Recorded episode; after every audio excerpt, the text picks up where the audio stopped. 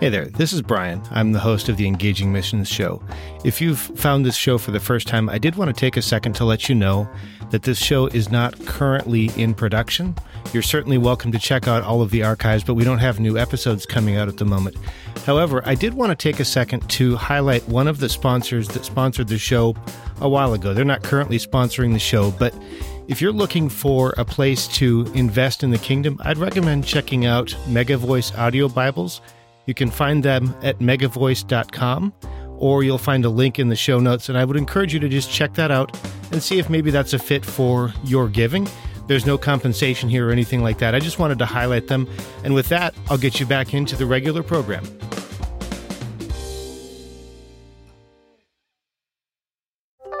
This is the Engaging Missions Show, episode 244. This week we're talking with Andrew Foster about outreach and transformation.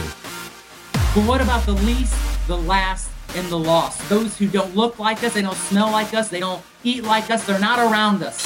Welcome to the Engaging Missions Show, where we are bringing missions home. Here's your host, Brian Ensminger. Thanks so much for stopping by and welcome to the show.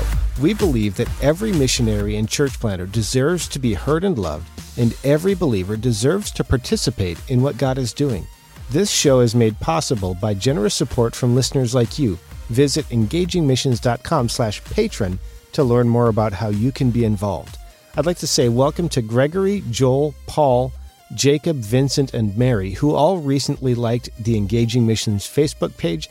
Thanks so much. Welcome. It's great to have you. If you're listening and you haven't done that already, visit facebook.com slash engaging missions so that you can connect with us there as well.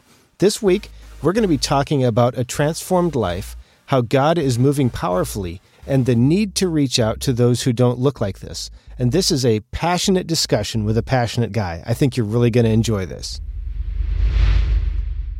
All right, today we have with us Andrew Foster. He's the director of Inspiration Ministries and also the owner of Cupbearer Cafe in Auburn, Indiana. He ministers in prisons around the country and shares the gospel through developing recovery residences and also engaging in the criminal justice system. Andrew, welcome to the show. Thanks, Brian. I appreciate the opportunity. Oh, thank you. I really appreciate you taking the time out of your, your Saturday to sit down with me and record this. I really appreciate this. Now, as we're getting started, one of the things I noticed is that you've really chosen to minister in a place that I would suspect is a little bit difficult, specifically in prisons. And I'm wondering, why is it important for us to be near to people who are hurting or marginalized, those that people, society might turn their back on? Sure. So, you know, my experience in my life is one that I wouldn't have written, mm. but God has chosen me for it. He allowed some great things. And one of those things was I spent some time in prison mm. and you know, I was saved in jail. I spent 5 years in prison and during that time God started giving me great revelation of his love and his care for people. And the funny thing about understanding God's love was at, at that time for me was I was actually in prison you know, it wasn't I wasn't on the street. I wasn't just living life. At, I I was in a place where I was guilty, where I had been punished for my crimes and to recognize the love of God in my life at that time like my my life was painted on the walls and he chose to love me and save me and care about me and and in that time I started to understand that I was a part of this body this body of Christ and and at that time, you know, I wore a blue suit every single day, but there was something so real about God communicating to me that it didn't matter what I was wearing or where I was, but I was a part of the body. And in that time, I, I was released in 2011. And, and, and even though there are things in our past that we, we sometimes just want to forget, you know, I remain tethered to the fact that you know my salvation came at a time where i was at my lowest where where the world was counting against me and god at that time saw value in my life and reached out and saved me. And and it's something that i can't forget that the hope that he instilled in me is a real hope that is there behind those walls and lives are being transformed and and so we have a real ambition to see that same hope instilled and inspiring men and women behind those walls. It has a lot to do with what we do.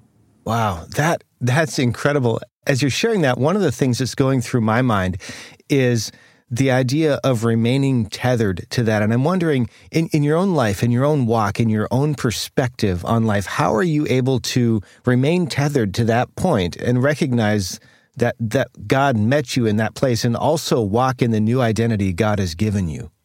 You know, that's a great question. And there's a song, I didn't really grow up in church. And, you know, my salvation experience was really through jail. And there's a song that you know, we learned. And there's a line in it about the Lord helping us to remember the joy of our salvation. And there is something about the time where the good news of the gospel was was presented to me and as a person who really who really believed that like my my life was forfeit and then for somebody to look at me and say you know andy i know what they're saying about you and, and what you're facing. But let me tell you about a, a man named Jesus who wants to redeem your life. And and that moment, that moment of salvation, you know, I, I recognize that I was separated from God. And mm. and I just believe that as something as believers that we need to remember that there was a separation, that that a chasm that God put Jesus in a place to cover that chasm for us so that we could cross over and be in relationship with God and and I just don't think that story changes. Like it hasn't for me in in the in the 10 plus years that I've been saved and the seven years that I've been out. Like I, I speak at churches all the time. And Brian, I'll be honest with you, I don't I don't think I've I preach the same sermon every time. I, I you know I don't yeah, there might be different verses and you know, it might be different stories and anecdotes and testimonies a part of that, but it's the same message about the value that God saw in our lives. And it didn't matter if you grew up in church, it doesn't matter if your grandpa was a was a pastor, it doesn't matter if you've been in prison, it doesn't matter if you're in the ditch right now struggling with addiction, that he sees that value in your life. And for me, it's it always kind of goes back to this idea that I was in a foxhole when Jesus came, he crawled into that foxhole with me. Mm. And he he lived life with me. And, and even in the midst of my circumstances, I learned about church. I learned about Christian brotherhood. I, I learned about the word of God and I, I learned about the grace of God. And it's some it's something that I want to remain like I, I didn't crawl out of the foxhole and dust off my hands and say I'm going to move on with my life. That that is that's where I do feel tethered to that that as we work with men and women in our community or even around the country, we are communicating a, a, a grace that that has no limitation, that there's no circumstance where it where it is is stopped or set in place. And so so we are we remain in a place to to see lives be restored regardless of circumstances. And so mm. it's I mean, Brian, I'll be honest with you, there is not a day that goes by that I don't feel humbled by the fact that he afforded salvation for me through Jesus Christ. Wow. Not a day. Because, I mean, it's not that I, I, I, can say the words, I didn't deserve it. Like, I totally get that. Mm-hmm. But I, I just, I came from a place where, like, I did things to be, to be separated, just to be, just to be guilty, to, you know, to have your face in the paper, you know, to, to feel like you were a criminal and an enemy of God, and to think that he he still chose to pour out his love on my life.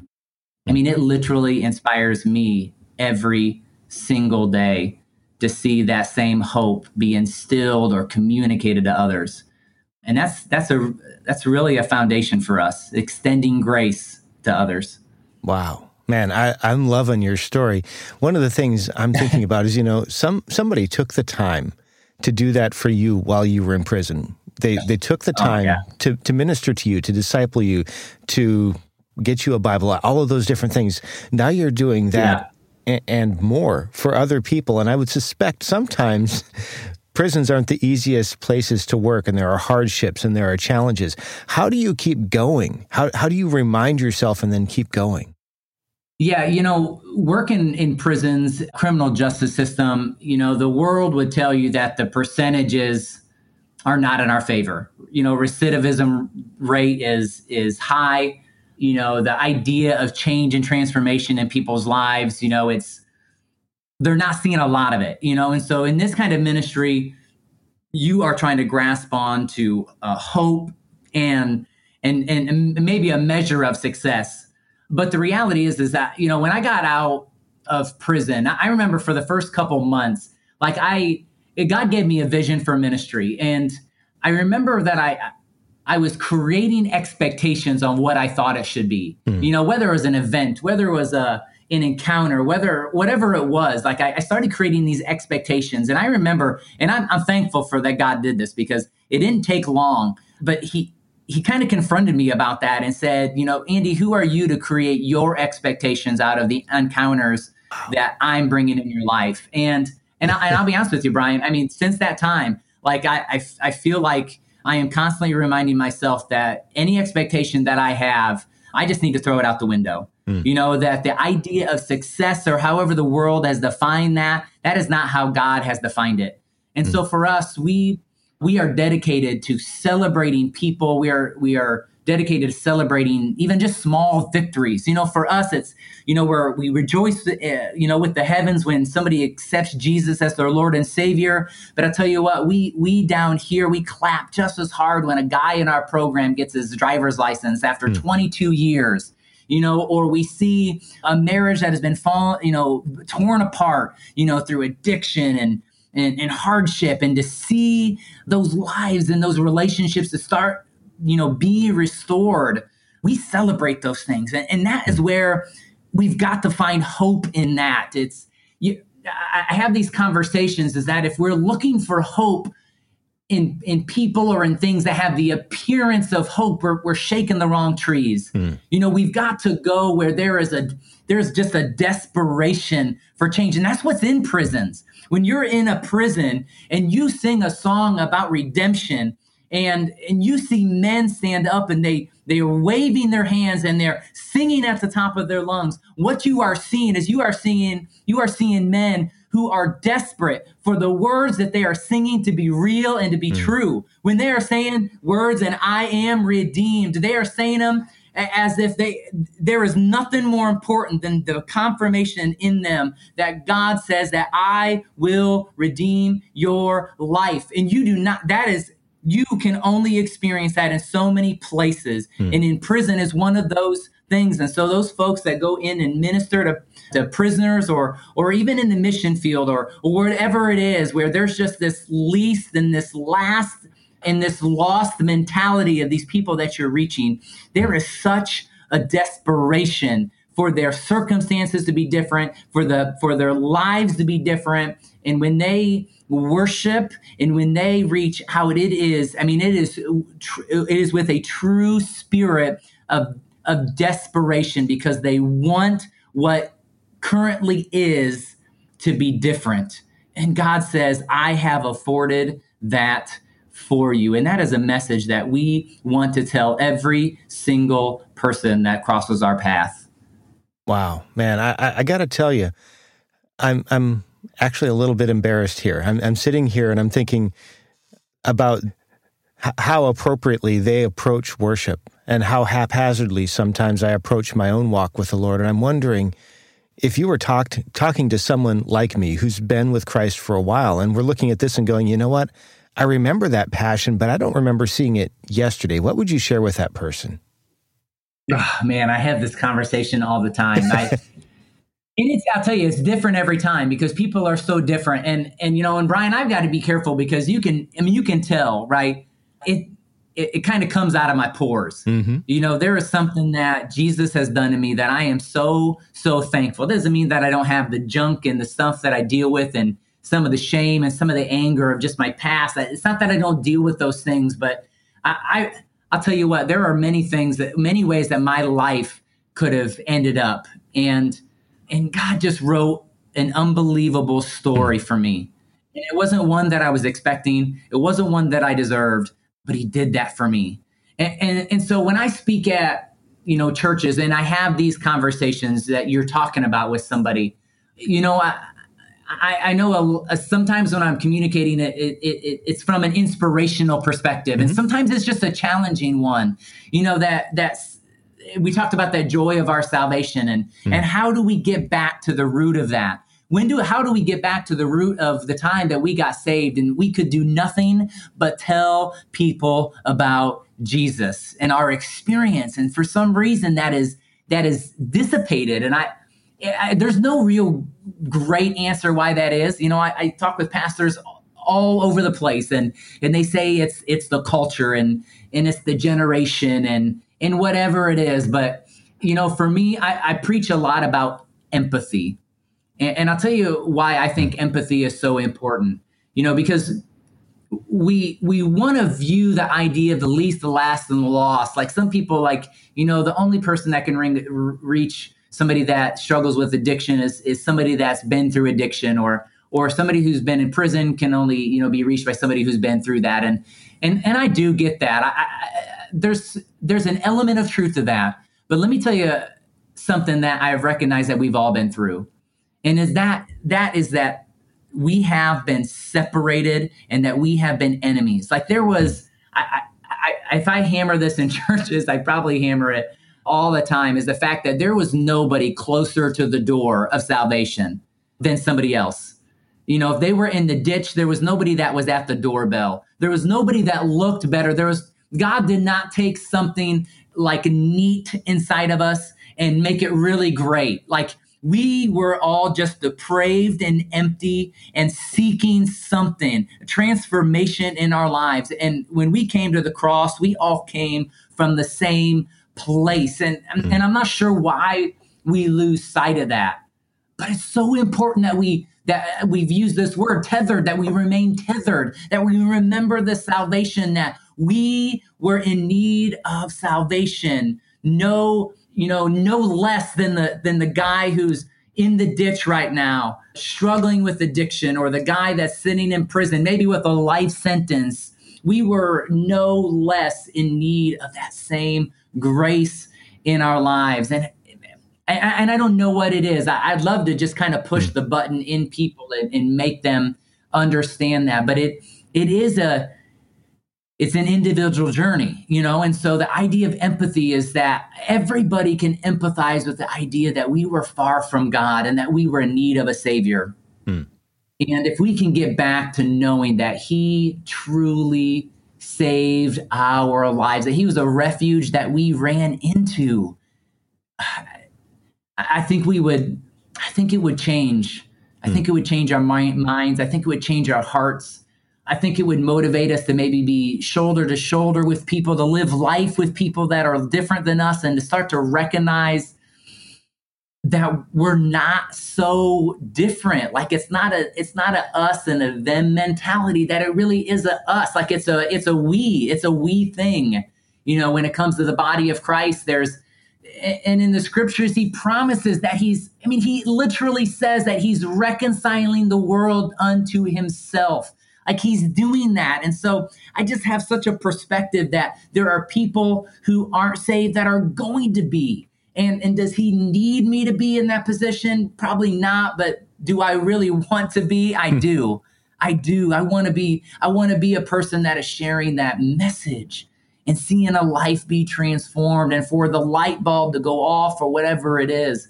I, I want to see that. Hmm. And, you know, it could be anointing, it could be whatever it is, but there is nothing like engaging with somebody. Yeah. And, and you know, and, and for them to understand that you really value them, that you love them and you care for them, even if you don't know them and I think God has a way of penetrating through all of that and then communicating to them through his spirit and just saying, in this much I love you. Yeah. This person is loving you. They don't know you, but guess what? God is in the background saying, I love you so desperately. Yeah, you know, so I, I would love to see people just be inspired. That we put that on our t-shirts, inspired by Jesus to inspire others. Yeah, man, it's so important. One of the things that kind of stood out to me as I was thinking about you because my mind, I, am always trying to figure out how things fit together. And at first glance, I don't know that a prison ministry and a coffee house really seem to go together, but I, I have this sense that they're both part of God's calling on your life. What's the through line? What is it that ties those together in your life? Hmm. So I'll tell you what, the coffee shop was really not on my grid. Mm. You know, again, as I was in prison and I, I, I knew God had given me a vision for ministry and it didn't really have four walls. It just involved extending grace to others, uh, really because that's what I experienced. And and how could we do that? And and you know, even at that time, we experienced revival in prison, and we just we saw people, you know, crumbling at the altar, you know, wanting to know Jesus. And and so when I got out, there was there was a scripture in mind that was very prevalent, and it's common, but it just it was important to me. in Proverbs 3 and 5 and 6, you know, acknowledge God in all your ways and and he will direct your paths yeah. or make your way straight or whatever, you know, whatever mm-hmm. version you're reading. And so I remember when we got out, again, I didn't have two nickels to rub together. I, I, I had a mom and dad that are still together, still together today, that were good enough to put a down payment on a mobile home in Auburn for me. And, and so I didn't really have any money. Cousin helped me get a job. I mean, I was still trying to figure things out and but I had a desperation of sharing the gospel of, of, an urgency in me to how can I connect with others to do this? Well, mm. I always was praying, God, I want to acknowledge you in what we're doing. I want to acknowledge you in what we're doing, and and I, and I'll and I'll sum this story up a little bit because it can be a little long. but while getting the ministry started, I met a I met a woman at the public library, and as we started sharing just stories with one another, she tells me that her and her husband used to own a coffee shop called the Cupbearer Coffee House. Cupbearer from Nehemiah. I was a cupbearer to the king. And, mm-hmm. and just sharing with me this Christian coffee shop thing, I thought it was really cool. And it just so happens, God placed her in my life another couple times. I met her husband, Denny. We had a great night together. And, you know, fast forward about, I'm only out of prison probably for 60 days. I met these people three times my whole life. They know my whole story. They invite me to a donut shop one Saturday and they say, Hey, somebody bought this big three story building downtown Auburn. They want us to come and put a coffee shop in the back. They want to do some retail stuff in the front. And they looked at me and they said, But we don't feel like God has given us this opportunity. Hmm. We've been praying about it and we feel like God wants us to give this to you. And I was like, Are you serious? You know, and so all of a sudden, as we're acknowledging God, like if you can envision it, right, your your foot is up in the air and you want to place your step. And I feel like I feel like God uh, hands went around my ankle and he placed it in a specific, you know, in a specific area. And I lifted up my foot and I see the Cupbearer Cafe. And so at this time, you know, with this is April of 2012, and by the beginning of May, I own a coffee shop. Hmm. And we're in the middle of downtown Auburn. We're, we're serving coffee. We're meeting people. And, and Inspiration Ministries wasn't a name that people knew. I mean, obviously, it was new. That was a name that God had given me. But people knew the Cupbearer Coffee House. Hmm. And so people would come in and, and they knew it was a Christian environment and they would meet me and they would you know, be glad that the place was open. But we would start to sow seeds about what the heart of the coffee house was, what was happening underneath the roof, what inspiration ministries felt called to do. And so we started building relationships. I mean, I, Brian, I, I think probably a percentage of our donors, even now, the people that contribute and partner with us, they were coffee house customers. There were people that came in that just were getting coffee, and they would. I, I would have people say to me, they were like, "It tastes like Jesus in here," hmm. and I'd be like, "What?" You know, they would, they would, they would. It was tangible, like the Holy Spirit was at work. They would come in and they would ask questions, and they would say, "What is this place?" Because this seems a lot different than a coffee shop. Hmm. And we would talk about the ministry and what was going on. And so all of a sudden, the Cupbearer gave us a platform. It gave us a space not to mention, seven months later, as, as the Lord told me He was going to give us the rest of the building, beginning 2013, we took over the whole building. And, and now all of a sudden, we have like 14,000 square feet that we're, we're praying about and saying, How does this work, God? You know, uh, we're a coffee shop. How do we connect with people? And I remember we prayed. I remember we prayed specifically. We said, God, we've got this coffee shop. Mm. This is cool, but I don't know if I felt you called me to be a barista and I said, Where are the people? Send in the people. And I'll tell you what, I, I, I it might have been that day. Like they started coming in the doors. I mean, I'm talking guys that were homeless. I'm talking guys that were struggling with heroin, struggling with meth, struggling with addiction, whatever it was. And and I, and this is me, like this is us, you know, getting started. And I'm kind of working every minute behind the counter, and so I'm making mochas and lattes, and and then somebody comes in and I'm sharing the gospel, and a customer comes in and I'm like, hey, hold on, like pause right in the middle of the good news, mm. go make a latte for somebody, come back, and then finish telling the good news and they would say yeah i want to make a decision for jesus right now. And there were people getting saved in this coffee shop at the tables in between customers we're praying for people. I don't know if people felt weird like what was going on around here but we were seeing people. And we had an opportunity to engage. And the cupbearer was a huge reason for that because it had a name in it. It penetrated into the community and, and there was a good feeling about that. And so they got to come in and they would hear about the ministry, they would hear about the things going on.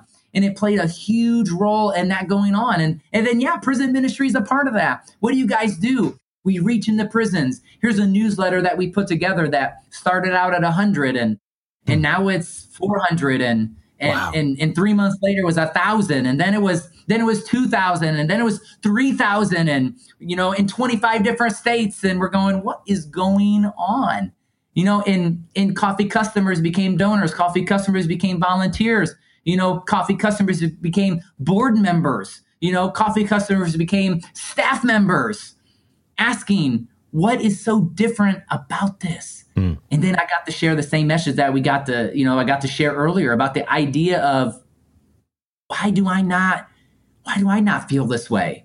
Why have I been in church 27 years? I've never been to prison.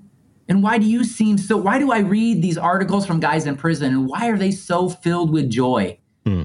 And I don't really feel that out here.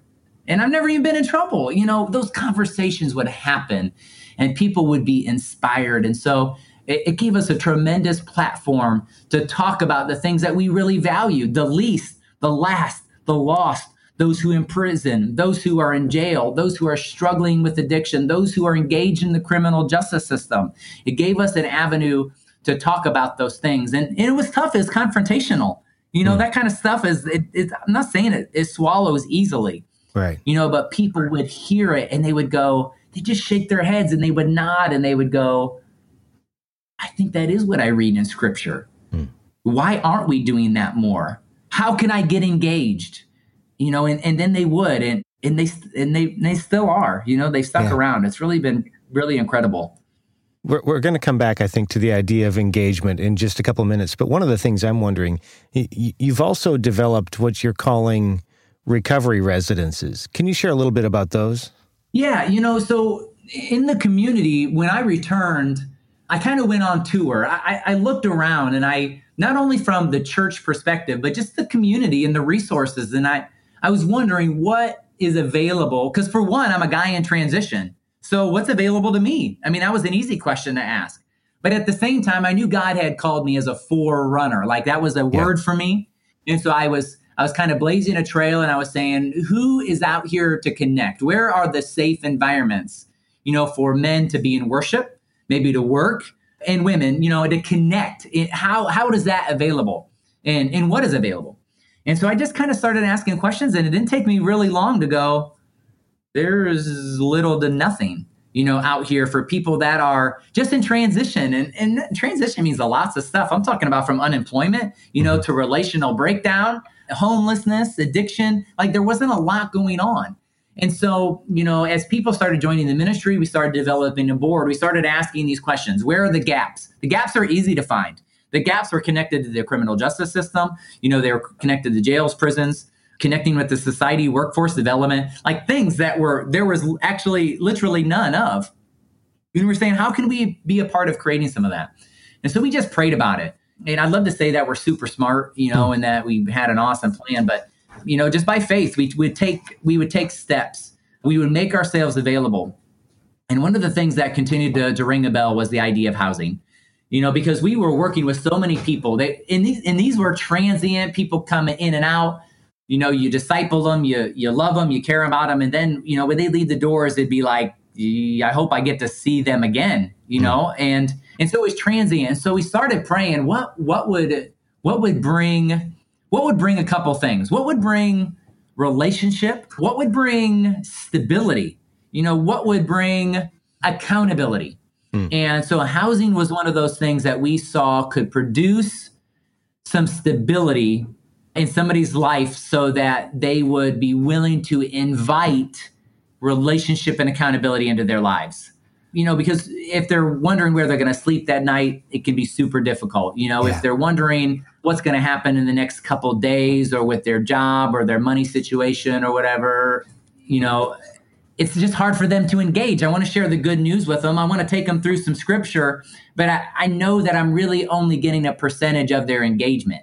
Mm-hmm. And so the housing part was something that we started to develop. And, you know, over the last couple years in the criminal justice system, and I don't know, sure, I'm, I don't really know if it's a national thing, but in Indiana, and it is a national thing, they're always looking for way. How, how can we, how can we stop sending everybody to prison? You know, right. and how can we find out ways to reform, to rehabilitate, to transform, to to inspire, you know, to change? How what what things can be implemented that can start doing that? So we're not spending a bunch of money in the prison system, not not overcrowding our jails. What are some things that can be put in place? And so there's been a lot of talk over the last handful of years about alternative sentencing mm. or programming. Where can people be engaged instead of funneling through the system where can they maybe be diverted into a program where they can see transformation happen in their lives and here we are you know in over the last uh, you know x amount of years where we said it earlier recidivism rates aren't changing.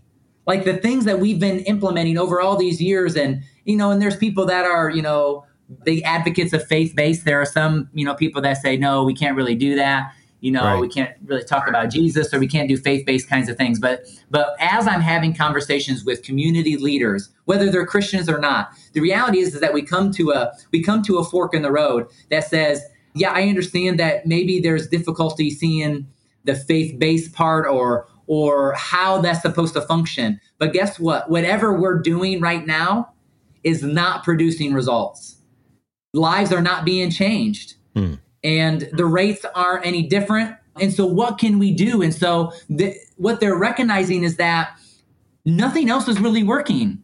And so, they're looking at the faith community and saying, okay, let's try it. You know, we'll, we'll put a couple guys in a house under your supervision and we'll see what happens. And what they're seeing around the country is that in faith based transitional homes, recovery residences, they are seeing results. And they're not just seeing people be clean or sober. They're seeing lives be restored. They're fe- seeing families be restored. They're they're seeing people take responsibility for you know transportation and and, and you know reinstatement fees and getting jobs and and being contributors to the community again. Hmm. And so the more that we've seen results, and the recovery residence is a new language over the last couple years that they've been using. There's an affiliation, it's called the Indiana Affiliation of Recovery Residences.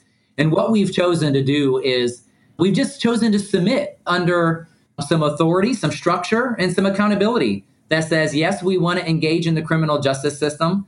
You know, we we want to engage with those who are coming out of jail and prison. We want to be engaged in the recovery community. And, and we want to do it by just not saying like, oh, hey, we just want to do all the Jesus stuff mm. and not speak any of your language when it comes to recovery.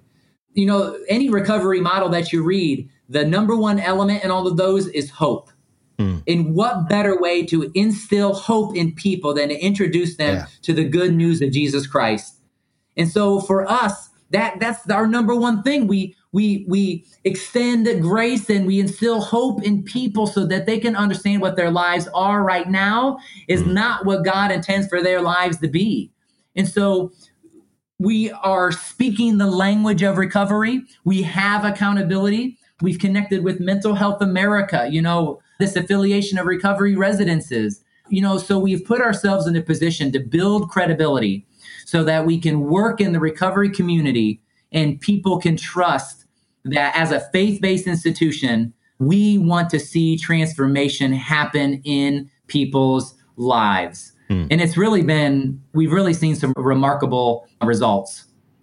So you're clearly passionate about this, and I, I, really appreciate that about you. One of the things I'm wondering is if you were able to sit down with a couple of hundred people, because that's the reality of the situation right now. There are going to be a few hundred people that are going to hear this.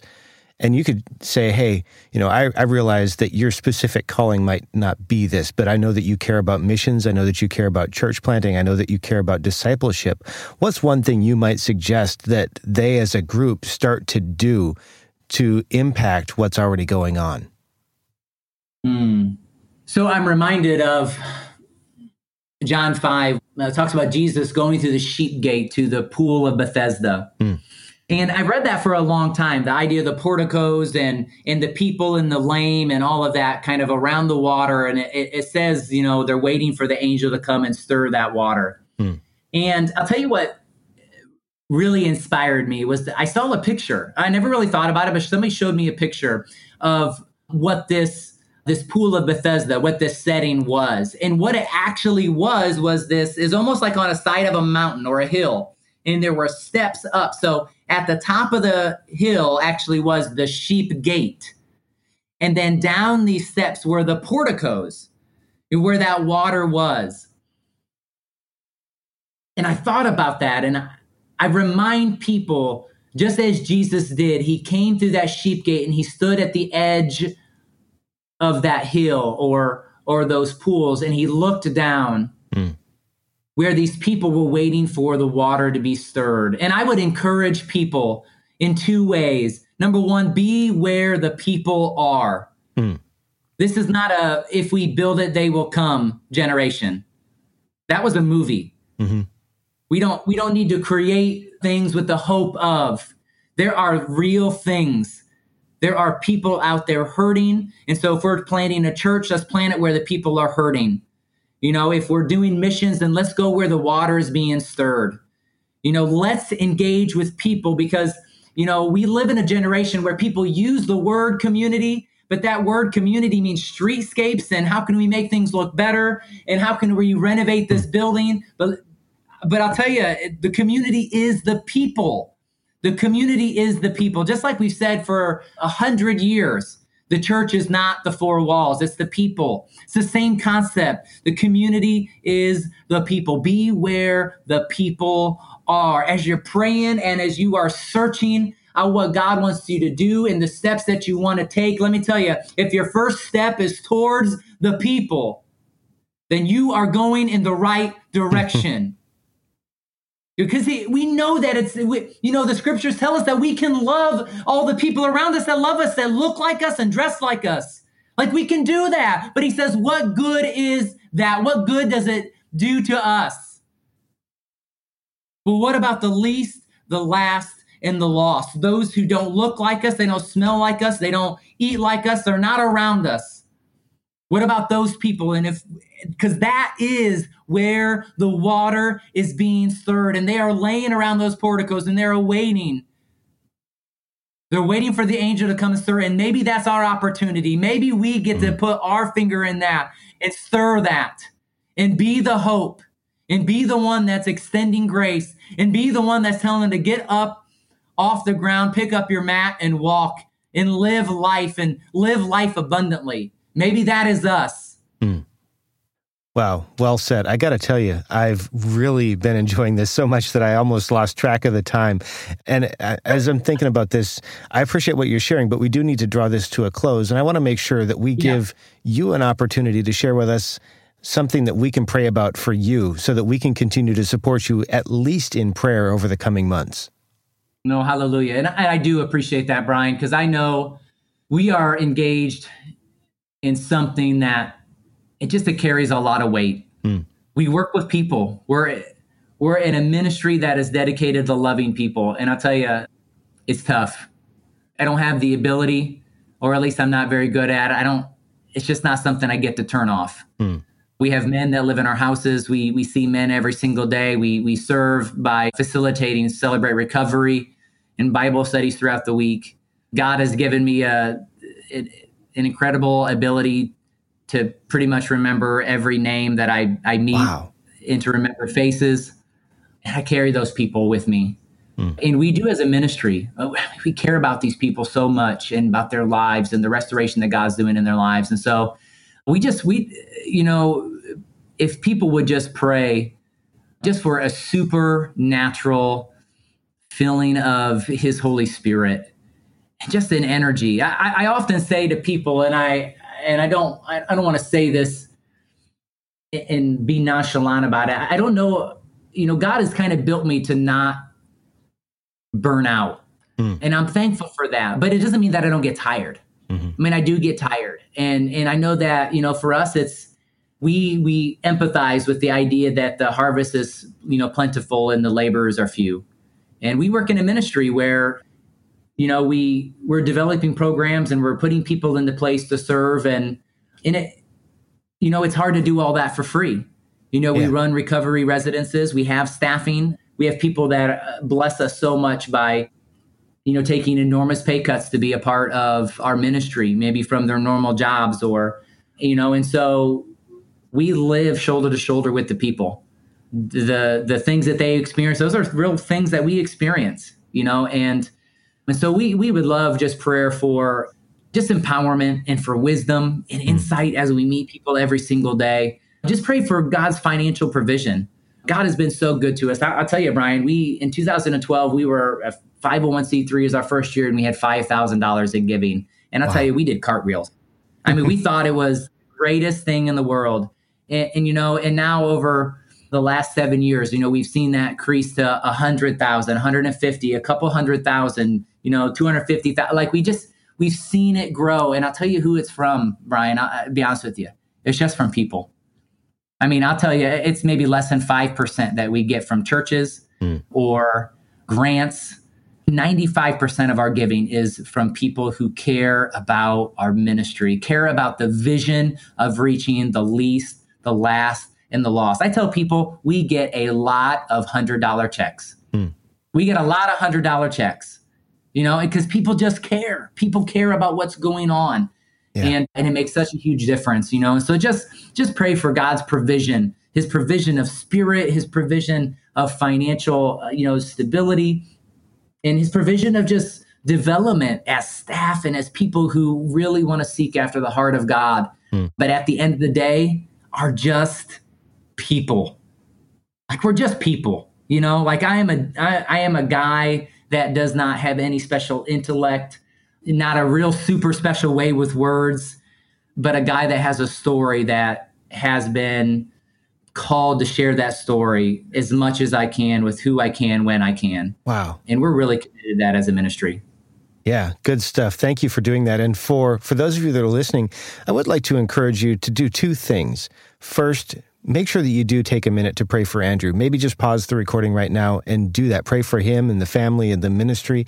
And second, if what he's sharing is connected with you and you'd like to be a part of that, make sure that you tap through to the show notes and we'll have links so that you can find his website and some ways that you can connect with him so that if God's calling you to be part of that ministry in some kind of partnership, that you have that opportunity.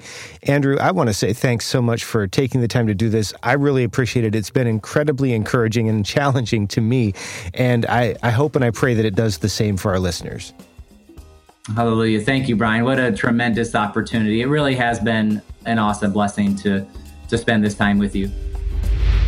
I'd like to say one more huge thank you to Andrew Foster for being with us, to Jeff and Gabby for their continued work on this show and what they bring to making it better, and also to you for joining us. And specifically, I've gotten some feedback from several of you over the last couple of weeks, both with the survey as well as some individual emails and messages that I'm not going to share right here. But I just want to say thank you for reaching out. Thank you for the encouragement as well as the suggestions. I really appreciate that. Show notes are available at engagingmissions.com slash Andrew Foster. Or if you're listening in your favorite podcast app, there's a really good chance you can just tap or swipe or click, however you get there to go visit those. That's where you're going to find links, ways that you can connect with our guest, as well as some of the resources. So go ahead and check those out. Make sure that you come back next time. We're going to be hearing from Steve Shermer about walking in integrity when going to places where the gospel isn't readily welcomed. This is a really good conversation, and for some, it's going to be a really needed conversation. I'd suggest that you check that out. If you haven't already, the best way to make sure you don't miss that is to subscribe to the show by visiting engagingmissions.com slash subscribe. You can have it delivered for free. You'll never miss an episode. And if you have any feedback or suggestions for me anything that I can do better, or anything that you appreciate, send an email to feedback at engagingmissions.com. Glad to hear from you. I would love to get those suggestions as well as that feedback. So I look forward to connecting with you that way. In a couple of weeks, Steve Schirmer is going to be here. Make sure that you come back. You're not going to want to miss that. Look forward to connecting with you in a couple of weeks.